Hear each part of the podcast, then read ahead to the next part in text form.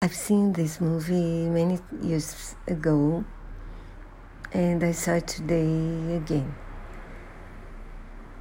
So, Jeff Bridges is a teacher of math in, uh, in Columbia University and he decided he doesn't want to fall in love again because every time he does so, uh, the love is based on attraction, physical attraction, and he gets very upset when love ends.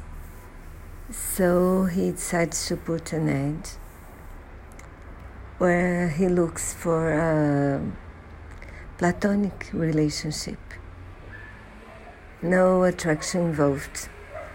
And the Barbra Streisand is a uh, teacher at the same university, and her sister answers his ad.